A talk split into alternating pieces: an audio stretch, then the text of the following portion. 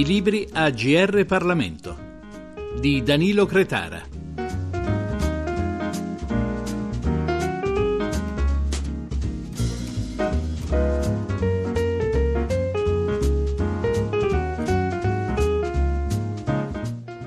Bentrovati a tutti gli ascoltatori da Chiara Paolini con voi per lo spazio del GR Parlamento dedicato alla lettura. Oggi presentiamo quello che viene classificato come legal thriller La donna della panchina, edito da Coinè e con noi l'autore Marcello Vitale, presidente aggiunto onorario della Corte di Cassazione. Benvenuto dottor Vitale a GR Parlamento. Buongiorno, la saluto. Dottor Vitale, come per ogni noir che si rispetti, noi non possiamo raccontare la fine del libro, ma possiamo invece parlare della genesi di questo suo lavoro che non è il suo primo passo nella narrativa. No, no, in effetti il primo nella narrativa perché io nasco come poesia, teatro, ma da tanti anni ormai.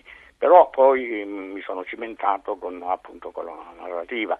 Il primo mio romanzo mi sono occupato del 68, c'è l'aspetto saggistico, lo sfondo del 68, il fatidico 68, aggregato poi da una grande storia d'amore tra un PM, guarda caso, un pubblico ministero giovane e una contestatrice studentesca ambientata a Torino. Peraltro io ero stato a Torino proprio il sostituto procuratore della Repubblica ai tempi della contestazione studentesca. Eravamo tutti giovani, io, Caselli, Violante, ma è un'altra epoca. Dottor Vitale, ritorniamo alla donna della panchina. Nel romanzo il tema di partenza è la violenza contro le donne e forse anche la rassegnazione con la quale le donne accettano questa violenza, però non è l'unico punto sul quale lei si sofferma. Forse in generale vengono descritte luci ed ombre della giustizia italiana guardi, per esempio eh, è un fatto centrale, il personaggio Aurelio Rasselli, che è proprio il procuratore della Repubblica di un grosso centro, non si dice il nome, quale sia questa grande città, beh, vorremmo dire tutto,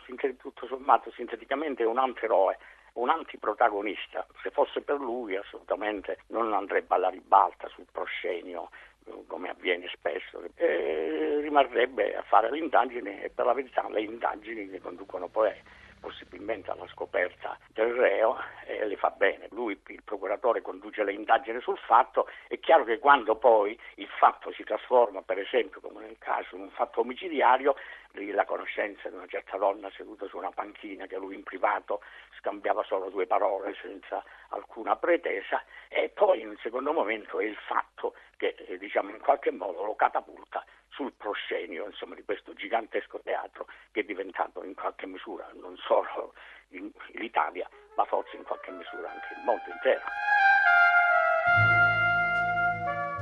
È un processo ormai morto, penso. Non muoiono solo gli uomini, anche i processi. Muoiono di prescrizione. Perché tra rinvii, primo grado, appello e Cassazione il reato si estingue, esala il suo ultimo respiro, dissanguato dal passare inesorabile del tempo specie se poi, proprio come nel caso di Naselli, Bellezza, Imperatore, Calcaterra e Semeraro, gli imputati sono lei confessi. A loro le attenuanti generiche che fanno maturare più in fretta i termini di prescrizione non gliele toglie nessuno.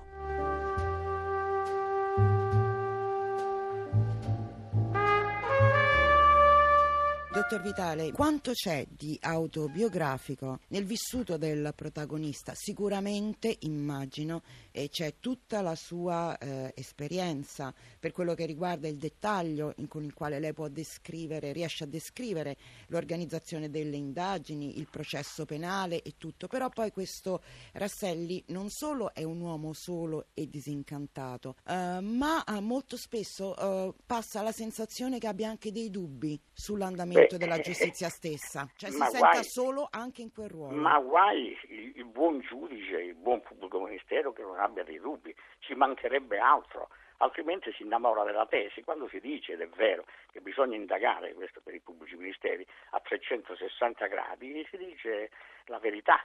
Eh, cioè non ci si può innamorare della tesi. Un, un, giudice tetragono pubblico ministero che ha delle certezze già peraltro iniziali, perché poi alla fine bisognerà scegliere, e secondo me non è, non è, un buon pubblico ministero, assolutamente. È già nella logica dei fatti, insomma, che bisogna, poi naturalmente bisognerà scegliere, cioè quella congeri, con i congeri di elementi che in qualche modo vengono acquisiti man mano, poi si sceglierà.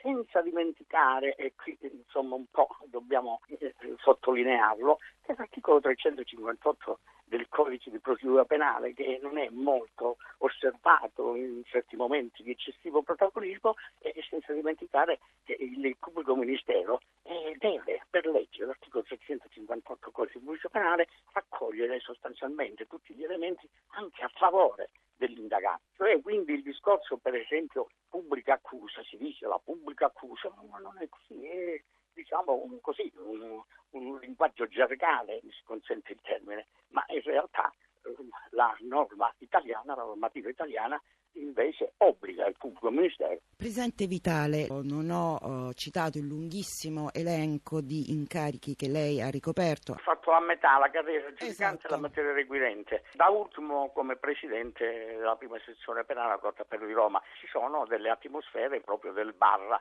che io frequentavo ed è descritto diciamo in qualche misura perché poi tutto è metabolizzato e tutto è autobiografico per certi aspetti, deve venire la vita nel romanzo. Oltre a lei, Giancarlo De De Cataldo, Gianrico Carofiglio. Ecco, sono solamente alcuni degli esempi di magistrati che a un certo punto hanno deciso di usare la penna, la narrativa.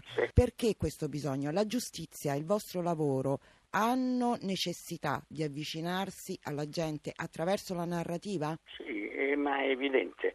Poi, torno a ripetere, poi non ne parliamo quando si parla del penale, perché poi c'è il penale civile, e tu stai in mezzo agli uomini, altrimenti non ci sarebbe bisogno né di pubblici ministeri né di giudici né niente, ci sarebbe una sorta di ultracomputer, un superbo computer, tu imbuchi i dati che sono stati acquisiti dalla polizia giudiziaria e quelle espelle le sentenze, le sanzioni, le ordinanze, lo farebbe benissimo. Sotto il profilo tecnico mi creda, forse anche meglio tante volte di alcuni colleghi o di me stesso per carità, ma a un certo punto è proprio l'uomo giudice che in qualche modo deve permeare, per così dire, il processo penale che va applicando faticosamente e con tutti i suoi dubbi di quella umanità che a un certo punto effettivamente richiede la presenza del giudice e delle sue funzioni, il quale giudice, e mi consenta, il quale pubblico ministero nel romanzo c'è scritto a chiare note, ha il dovere, è mosso dal dovere. Il principio di indipendenza del giudice